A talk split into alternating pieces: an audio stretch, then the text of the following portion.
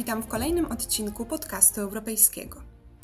Nazywam się Ewa Mrowiec, a moim i Państwa gościem jest Jan Olbrycht, europoseł z ramienia Platformy Obywatelskiej, a także m.in. członek Komisji Kontroli Budżetowej Parlamentu Europejskiego. Dzień dobry, panie europośle. Dzień dobry, witam serdecznie. Porozmawiamy dzisiaj o finansach unijnych. Zapytam m.in. o zmiany, które czekają nas w dłuższym okresie, o to, o jaki budżet Polska powinna zabiegać na forum unijnym, a także na jakie środki wspólnotowe może liczyć Ukraina. Zacznę jednak od kwestii przyszłorocznego budżetu. Panie europośle, jesteśmy w trudnym momencie dla Europy. Wojna na Ukrainie, sankcje, kryzys energetyczny, inflacja. Tymczasem Komisja Europejska przedstawiła właśnie projekt budżetu na 2023 rok. W jaki sposób budżet ten będzie dostosowany do obecnych wyzwań? W jaki sposób może on przeciwdziałać negatywnym skutkom ekonomicznym obecnej sytuacji? Tak, no, budżety Unii Europejskiej zawsze są y, y, ustalane najpierw w perspektywie siedmioletniej, a potem y, każdy kolejny budżet roczny jest uchwalany odrębnie. Natomiast musi ten budżet trzymać się ram, które zostały ustalone na 7 lat. Co powoduje, że budżet roku 2023 oczywiście y, musi się mieścić w ramach, które były ustalone przed rokiem, właśnie w roku 2020. E, wtedy jeszcze nie było mowy e, e, aż w takiej skali o kryzysie mm, covidowym, a potem o wojnie. I dlatego też ten budżet w jakimś sensie jest budżetem dosyć konserwatywnym. On przewiduje możliwość pewnych elastyczności, ale jednak niewielkich. Gdyby to chcieć zmienić, to państwa członkowskie, wszystkie jednomyślnie, musiałyby zgodzić się na zmianę całych ram budżetowych. Także oczywiście mm, rok przyszły, rok 2023, to są elementy, które wiedzieliśmy, że będą bardzo ważne. To jest kwestia zarówno już kolejnego roku e, w polityce spójności, ale pamiętajmy, że jesteśmy wszyscy spóźnieni, ponieważ e, e, na przykład dla Polski ustalenie umowy partnerstwa do polityki spójności jeszcze nie jest zakończone. I ono dopiero zakończone będzie przypuszczalnie w połowie roku, co powoduje, że pieniądze pojawią się w roku 2023 i ten budżet to przewiduje. Przewiduje taką możliwość żeby mm, ten, e, te pieniądze były tak wykorzystane. Podobnie polityka rolna, która w roku 2023 e, rusza według trochę innych zasad, ale ona musi brać pod uwagę zmianę reguł, ponieważ e, grożący nam kryzys żywnościowy spowodował, że jednak trzeba zmienić trochę nakłady na, na kwestie dotyczące, dotyczące rolnictwa. Oczywiście mm, staramy się za wszelką cenę wykorzystać wszelkie możliwe zakładki, rezerwy po to, żeby znaleźć pieniądze po pierwsze na e, pomoc e, na, dotyczącą usług publicznych związanych z wielką migracją z Ukrainy. Więc to, to będą pieniądze, które, które no jakby płyną z różnego typu zakładek, czy też rezerw, które są w budżecie. E, to są zarówno pieniądze dotyczące rezerwy kryzysowej, jak i pieniądze dotyczące pomocy humanitarnej to, to będzie wykorzystywane właśnie w roku 2023, ale radykalna zmiana y, wymagałaby jednak, tak jak powiedziałem, zgody wszystkich państw członkowskich, a na razie państwa członkowskie w tej sprawie nie, y, nie prowadzą żadnych intensywnych prac. My raczej spodziewamy się, że zmiana w budżecie będzie y, realizowana gdzieś w okolicach połowy przyszłego roku. Czyli, czyli inaczej mówiąc, wtedy trzeba będzie zmienić określone tytuły budżetowe i znaleźć pieniądze na z jednej strony pomoc e, w kryzysie humanitarnym, jakim jest konsekwencja wojny na Ukrainie, jak i również trzeba będzie szukać pieniędzy dotyczących e, pomocy w odbudowie Ukrainy. Ale to wszystko jest przed nami. Natomiast przyszły rok to jest, to jest konieczność wydawania pieniędzy na sprawy najpilniejsze, czyli dotyczące kwestii energetycznych, kwestii żywnościowych, kwestii cyfryzacji. I to jest y, zapewnione i, i na to będą pieniądze w przyszłym roku. Chciałabym skupić się trochę y, bardziej na wątku ukraińskim.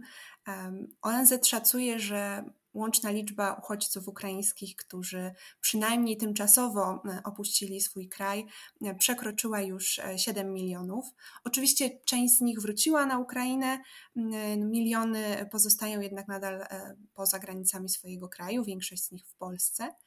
E, I Unia e, wydaje się, że musi brać pod uwagę scenariusz wieloletniego konfliktu, w związku z tym wieloletniej obecności e, milionów uchodźców ukraińskich, a nie jest wykluczone, że czekają nas kolejne fale migracji, choćby z powodu pogłębiającego się kryzysu humanitarnego na Ukrainie. Tak jak Pan wspomniał, Unia Europejska obecnie dokonuje e, pewnych przesunięć budżetowych, natomiast czy według Pana w przypadku przedłużania się konfliktu i, i, i pobytu e, uchodźców uda się uzyskać jakieś specjalne środki wsparcia czy to dla krajów przyjmujących uchodźców z Ukrainy, czy to bezpośrednio środki trafiające do Ukraińców? W Pani pytaniu zawarte jest takie ukryte przekonanie, że gdzieś te pieniądze są, tylko trzeba je uzyskać. Natomiast ja chciałbym e, wyraźnie powiedzieć, że e, Unia Europejska jest organizacją międzynarodową, która ma bardzo wyraźnie, jednoznacznie określony budżet. Przypomnijmy tylko, że w budżecie Unii Europejskiej jest mniej więcej około 1% dochodu narodowego brutto, co oznacza, że państwa członkowskie zostawiają dla siebie 99%. Warto o tym pamiętać, ponieważ e, wydatki związane zarówno z kryzysem uchodźczym, jak i kwestia pomocy Ukrainie w dużym stopniu dotykają bezpośrednio budżetów państw członkowskich. Natomiast jeżeli chodzi o, o kwestię tego, co można zrobić, jeżeli chodzi o budżet samej Unii Europejskiej, to po pierwsze y, my wiemy o tym, że tak zwanych displaced, czyli tych, którzy y, popuścili swoje miejsca zamieszkania, jest w tej chwili w granicach 13-14 milionów, z czego około 6, jak pani powiedziała, 6 do 7 przekroczyło granice europejskie, reszta to są ludzie, którzy y, gdzieś tam próbują znaleźć swoje miejsce na Ukrainie. To jest kilka milionów ludzi. To jest y, y, przypuszczalnie w granicach około 8 milionów ludzi, którzy szukają miejsc zamieszkania. Czyli mamy problem kryzysu uchodźczego na terenie Unii Europejskiej, mamy katastrofę humanitarną na terenie Ukrainy i mamy zniszczenia, które, które są na Ukrainie, a przypuszczalnie ta wojna będzie wojną na wyniszczanie, także to jeszcze przed nami bardzo wiele rzeczy. Pojawia się więc kilka pytań. Po pierwsze, gdzie znaleźć pieniądze na e, ratowanie usług publicznych związanych z kryzysem uchodźczym? To chciałem bardzo wyraźnie powiedzieć. To nie są pieniądze dla uchodźców, to są pieniądze na przykład na służbę zdrowia, na edukację, na mieszkalnictwo, które y, y, jest teraz narażone na ogromne kłopoty ze względu na masową migrację. Więc to jest jakby pierwsza rzecz, to są pieniądze y, związane z uchodźcami na terenie Europy.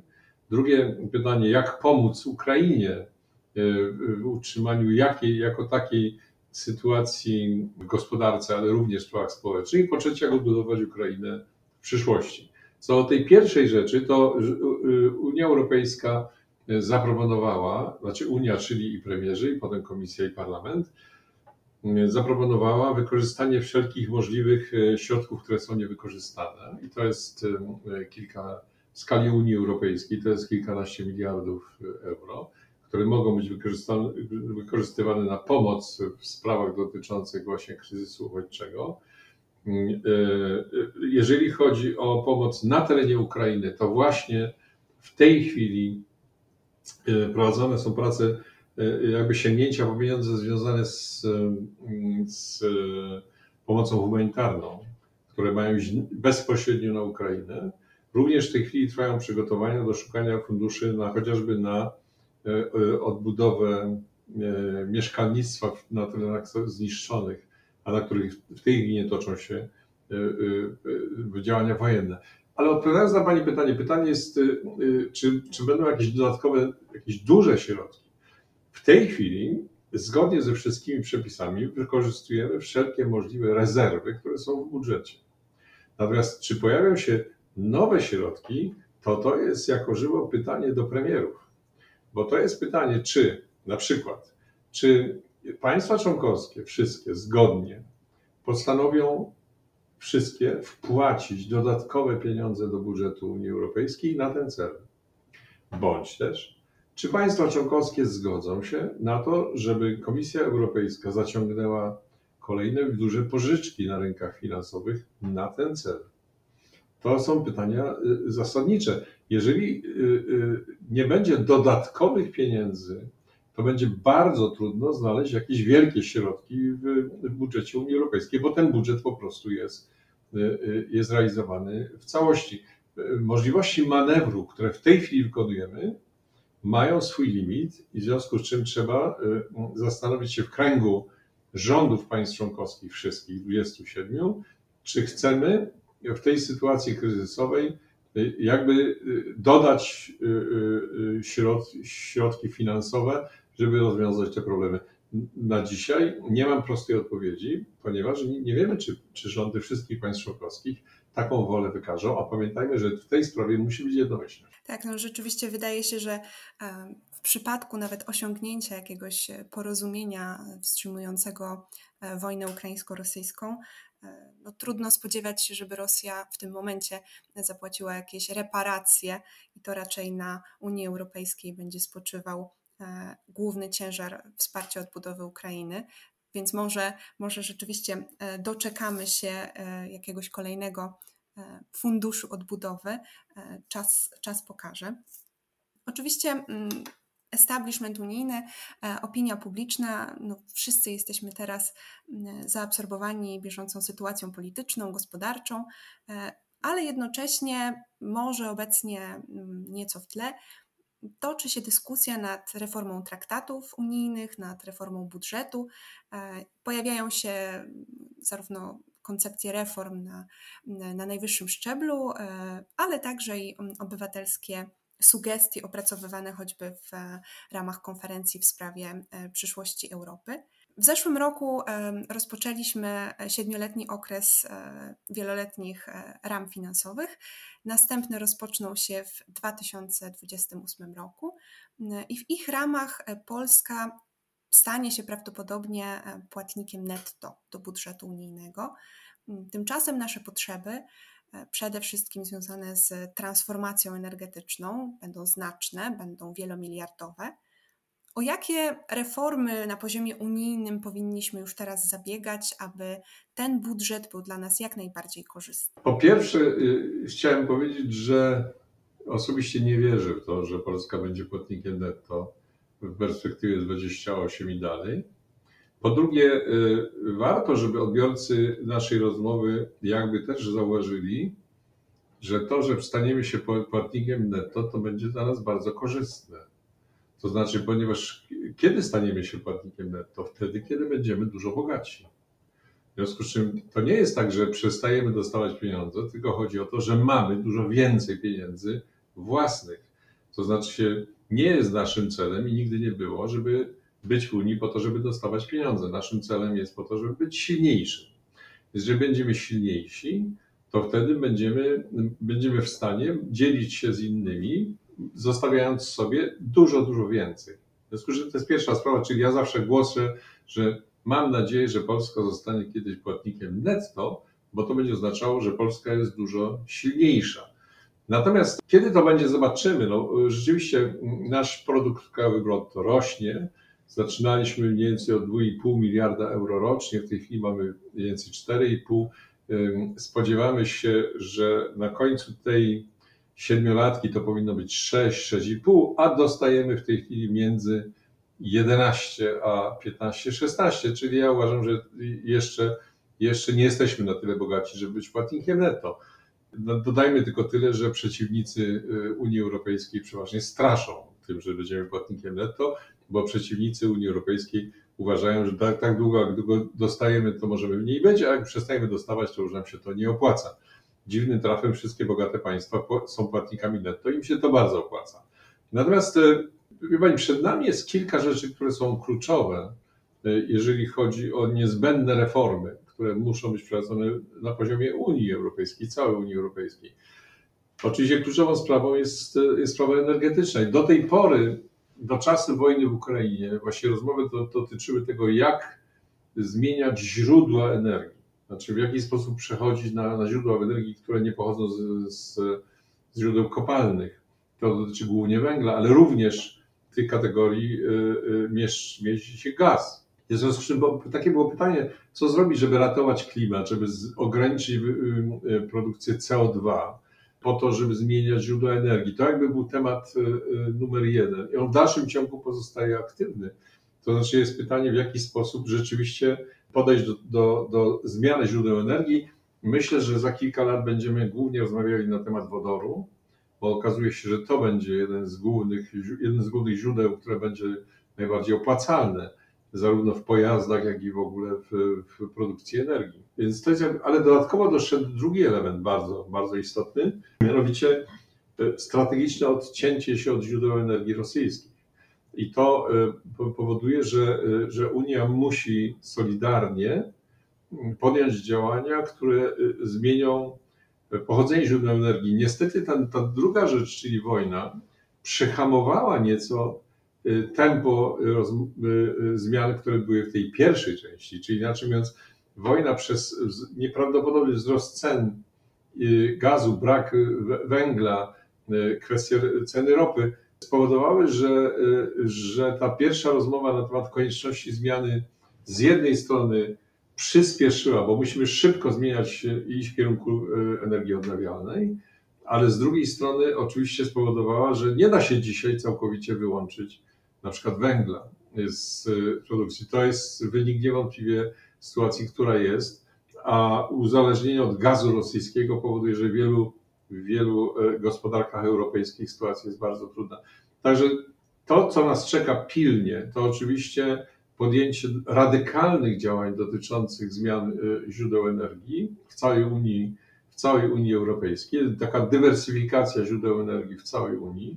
To, to, to jest to, co jest zapowiadane i o to e, walczyli też posłowie polscy głównie, to jest kwestia wspólnego zakupu, na przykład wspólnych zakupów gazu, to jest e, e, dla nas bardzo istotne. To jest kwestia położenia nacisku, ale również środków na właśnie na produkcji energii z, z wodoru.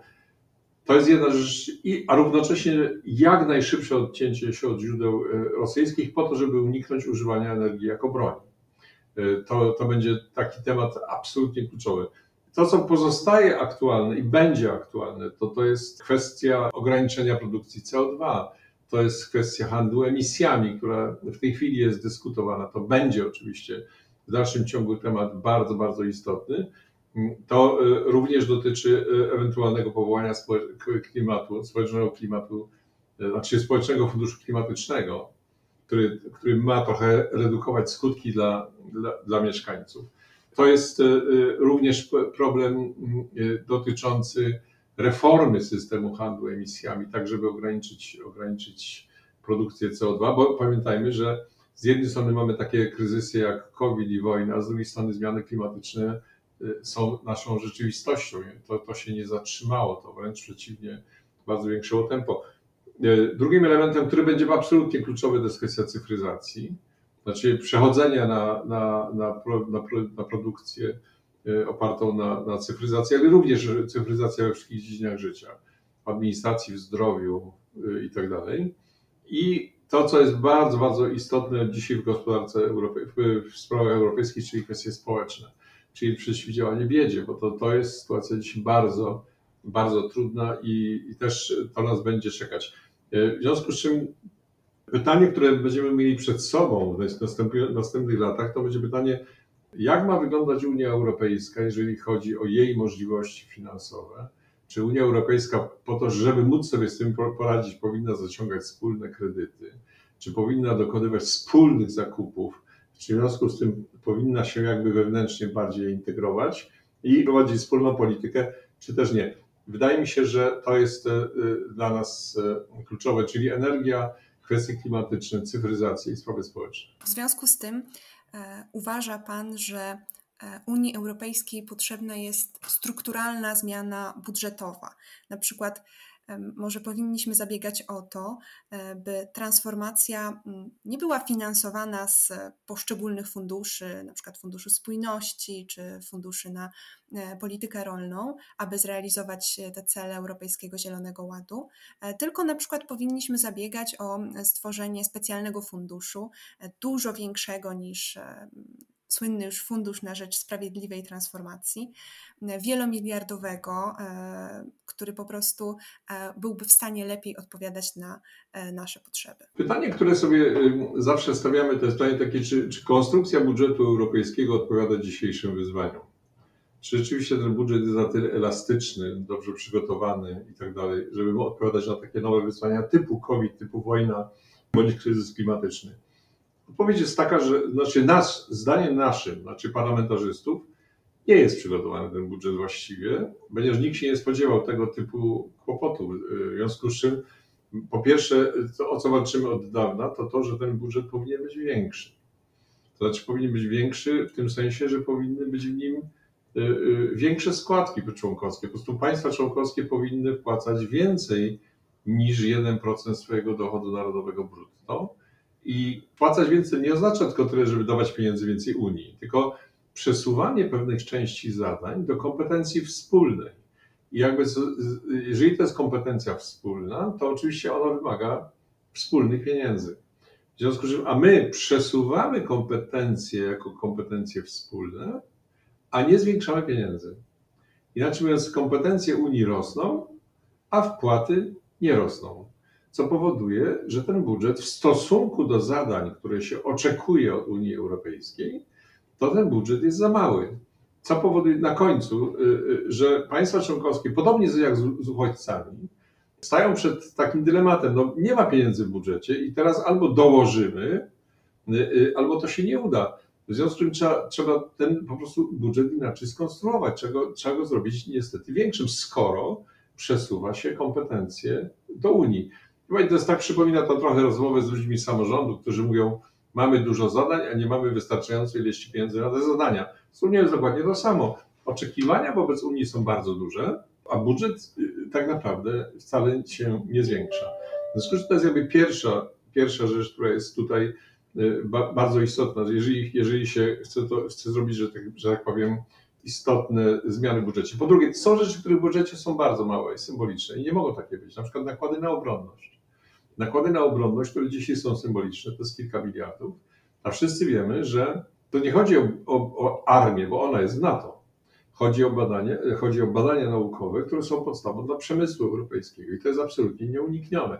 To trzeba będzie zwiększyć. Nie, nie ma żadnych wątpliwości. Po trzecie, trzeba zwiększyć ilość pieniędzy takich właśnie o charakterze kryzysowym, znaczy wybucha wojna bądź jakiś konflikt i muszą być znaleźć się pieniądze, a nie szukanie w różnego typu marginesach i zakładkach. To, co my proponujemy jako posłowie, to żeby ten budżet był bardziej elastyczny. To znaczy, żeby, on, żeby można było w sposób y, y, szybszy, bardziej sprawny korzystać y, z, z rezerw, marginesu, które są w tym budżecie, żeby to nie wymagało zbyt skomplikowanych procedur. Jednym z takich bardzo klasycznych przykładów jest to, że pieniądze, które w danym dziale nie są wydatkowane na czas, wracają do państw członkowskich proporcjonalnie do składki. Naszym zdaniem jest to kompletnie pozbawione sensu, bo jeżeli pieniądze zostały raz wpłacone do Unii Europejskiej, to nie ma powodu, żeby one wracały potem do państw członkowskich. One powinny zostać w budżecie europejskim i wykorzystywać na cele najbardziej aktualnie potrzebne. Pamiętajmy, że ministrowie finansów już je zapisali w rubryczce wypłacone. A niestety jesteśmy świadkami tego, że jakieś pieniądze z jakichś powodów nie zostają wydane, to one potem wracają do państw członkowskich. To jest klasyczny przykład nie tyle zwiększania budżetu, ale zwiększania jego elastyczności, jego możliwości i odpowiadania na ewentualne kryzysy. Także to naprawdę jest Unii bardzo potrzebne i będziemy jako posłowie o to walczyć. Przedstawiono plany reform e, systemu zasobów własnych, e, aby pojawiły się nowe e, źródła, które finansowałyby budżet unijny. Z tego wprowadzono na razie tak zwany podatek od plastiku, ale on stanowi raptem około 4% całego budżetu. Czy uważa Pan, że ten nowy mechanizm odpowiada wyzwaniom, które stoją przed Unią Europejską. Jak mówimy o tym, że budżet to jest 1% dochodu narodowego brutto, to zbyt wiele nie można z tego budżetu zrobić. Jeżeli e, są jakieś naprawdę poważne wyzwania, a w tym przypadku chodziło przecież o e, ratowanie po kryzysie związanym z COVID-em, to wtedy państwa członkowskie zgodziły się na zaciągnięcie ogromnego kredytu 750 miliardów euro i ten kredyt trzeba będzie spłacić.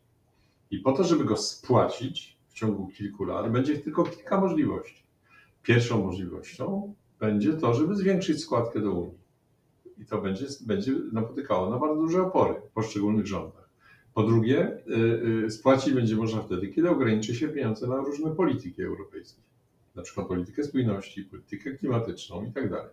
I trzecia możliwość, kiedy znajdzie się dochody własne, czyli inaczej mówiąc pieniądze, które będą wpływać bezpośrednio do Unii Europejskiej, a nie będą szły do państw członkowskich. Na przykład y, ten słynny plastik, ale również mówimy o części dochodu z, emisji, z handlu emisjami, czy też od nowego planowanego podatku od y, granicznego węglowego, czyli produkcji, które y, płyną spoza Unii Europejskiej, a nie są objęte handlem emisjami. Czyli na przykład, jak ktoś coś produkuje takiego, co jest związane z produkcją CO2, to nie ma powodu, dlaczego on ma przysyłać swoje produkty na teren Unii Europejskiej bez, bez żadnej opłaty, czyli to jest kwestia pewnego podatku. Jeżeli tych nowych dochodów własnych, czyli pieniędzy, które mają wpłynąć bezpośrednio do Unii, nie będzie, będzie bardzo nam ciężko spłacić ten pierwszy kredyt. Oczywiście toczy się dyskusja w tej chwili Unii Europejskiej, czy zaciągnięcie kredytu było jednorazowe, związane z kryzysem, czy powinno być pewnym powtarzalnym zabiegiem stałym. Ale Unia Europejska, która ma wspólne zadłużenie, to już jest inna Unia. Y, Unia ze wspólnym zadłużeniem to jest dosyć silny podmiot na rynkach finansowych. To znaczy, że podmiot, który zaciąga kredyty i podmiot, który je spłaca, zaciąga kredyty na dużo lepszych warunkach niż poszczególne państwa członkowskie, ponieważ właśnie także reprezentuje 27, 27 państw.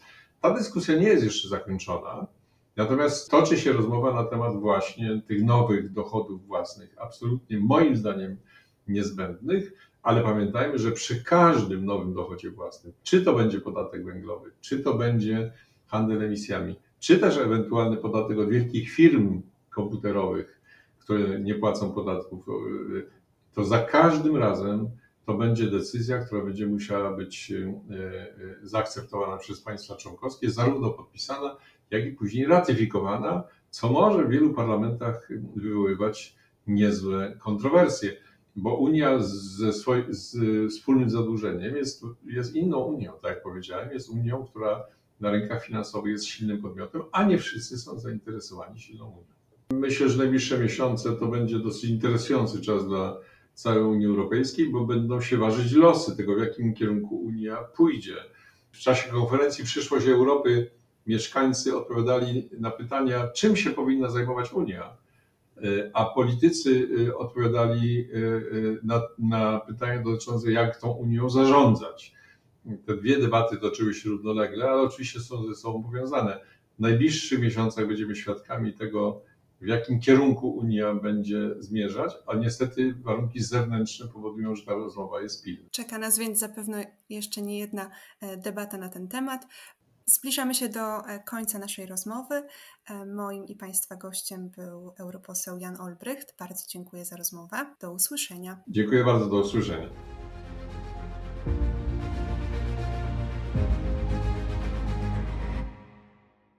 Projekt współfinansowany przez Unię Europejską w ramach programu dotacji Parlamentu Europejskiego w dziedzinie komunikacji – Parlament Europejski nie uczestniczył w przygotowywaniu materiałów, podane informacje nie są dla niego wiążące i nie ponosi on żadnej odpowiedzialności za informacje i stanowiska wyrażone w ramach projektu, za które zgodnie z mającymi zastosowanie przepisami odpowiedzialni są wyłącznie autorzy, osoby udzielające wywiadów, wydawcy lub nadawcy programu.